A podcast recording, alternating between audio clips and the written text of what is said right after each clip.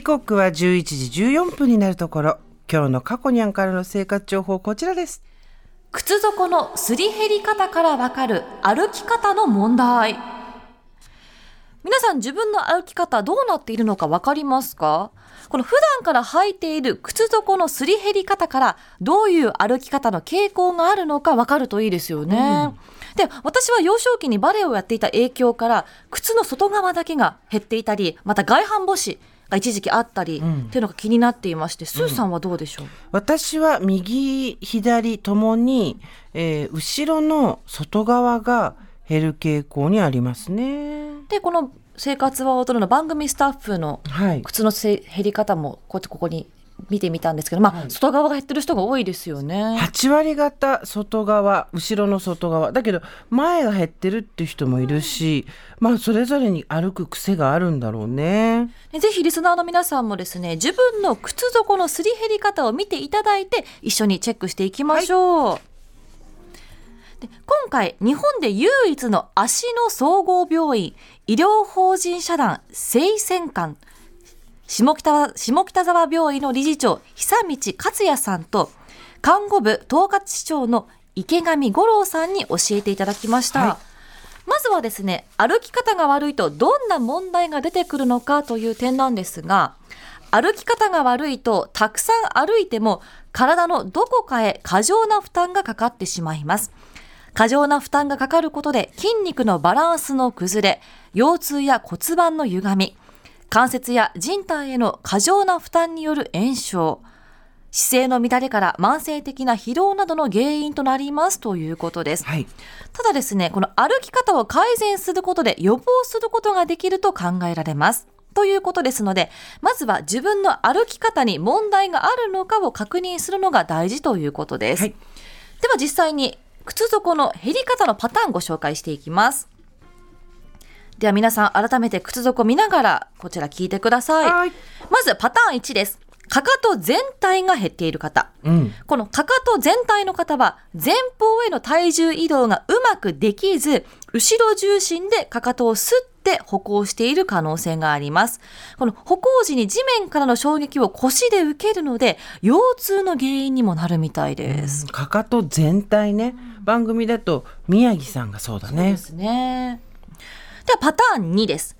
内側だけ減っている方、うん、内側がすり減るのはかかとが傾き角にアーチが崩れた海内側の状態になっている可能性があります。回る内側の足と書いて海内側。でこの海内側は様々な足のトラブルの原因になるということです。で調べてみるとこの海内側というのはかかとの骨が内側に回って倒れた状態の足のことを言うそう、うん内股歩きの方に多いみたいです。で、このアーチが崩れますと、親指が外側に曲がり、付け根は出っ張る外反母趾になりやすい傾向があるということなんですよ。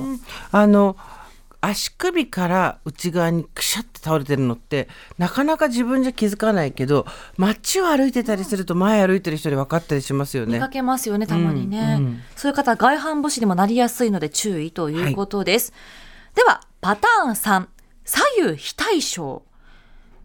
左右非対称の方は姿勢などによって足の長さが非対称だったりどちらかの足に重心が偏っていることが考えられます、うんうん、つまりこの場合ですね体のどこかに問題点があり過度な負荷がかかっているということになるみたいです。なるほどね。右と左が違う傾き方すり減り方だと、うんうん。注意ですね、うんうん、どちらかの足に重心が偏ってるっていうことは多分もっと足の付け根とか腰とか下手したら肩とか首とかそっちから来てるのかもね。つながってるからねではパターン4です。外側だけ。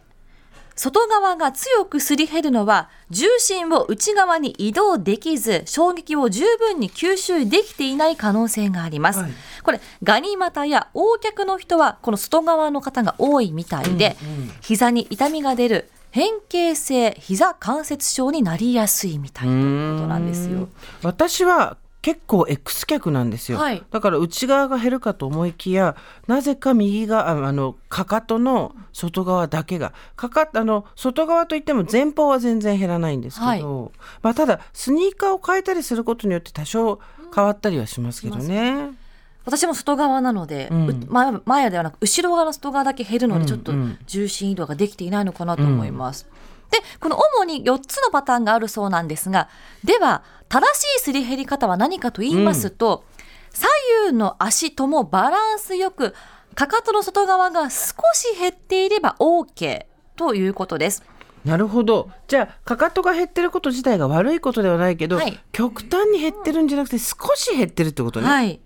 で、この正しい歩き方もお伝えしますと、かかとの少し外側から着地し、次に足裏全体がつき、すねが前に倒れ、親指の付け根で地面を蹴っていく。うん、これが正しい歩行をしている証拠で、足首や足の親指の関節が効率よく使えているので大きな問題がないと言えるそうです。ちょっとイメージしますと外側からつくけど全体に足がついてすねが前に倒れ地面を蹴って歩いていく、うんうん、親指のあたりではい蹴って蹴るってことですね、うん、でこの偏ったすり減り方を直すためにはですねインソールを作ったり歩行指導そして正しい靴の選択と歩き方また足の爪切りのケアなどがあるということなんですよ。で今回この下北沢病院の医師団による本がありまして歩く力を落とさない新しい足の取説によりますと、ヒールがある靴を履いていると足の関節が徐々に変形することにつながるので、必要な時だけ着用するように進めています、うんうん、また足の指の爪ですけども上から見た時に肉が見えない程度残してスクエア型先端を直線型にカットするのが歩くにはいいそうです。両側を丸くグイッと切りたくなっちゃうよね。ですけどスクエア型が歩くにはいいということなんです、うん、またシューフィッターがいるショップに行って自分の今の足の形をですね計測してもらって購入するのもおすすめということです、うん。うんですでに症状があるよっていった方は下北沢病院のようなところで一度ね医療用のインソールを処方してもらいましょう、うん私今日はですねホカオネオネというところのメーカーのボンダイっていうスニーカーを履いてきてちょっとピーナッツみたいなめあの大きい形のスニーカーなんですけど、はい、びっくりしたんですがこれでかなり私は歩いてるんですけど靴の減りがないんですよ。びっくりした。自分に合った靴を履いているとあうん、なんか全体的にもちろんあの、うん、汚れとか汚れっていうかそのすり減りはあったとしても、はい、どっか一箇所だけで極端に減ってるっていうことがなくてあやっぱ靴を変えることで歩き方も変えるんだな、ね、変わるんだなと思いました。私もフルマラソン去年ホノルル走ったんですけど、はい、その時もちゃんと靴をや成功に作ったら足も痛くならず最後まで走れたので、うん、やっぱり靴って大事だな。歩き方が体のバランスを整えるんだなって実感しましたね。ね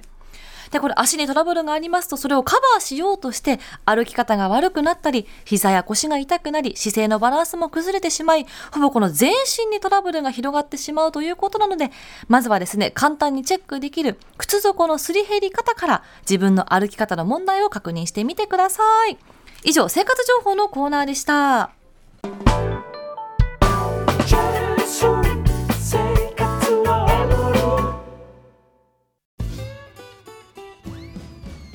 のフラット。木曜日のパートナーを担当する横澤夏子です。バタバタする朝をワクワクする朝に変えられるように頑張ります。パンサー向井のフラットは月曜から木曜朝8時30分から。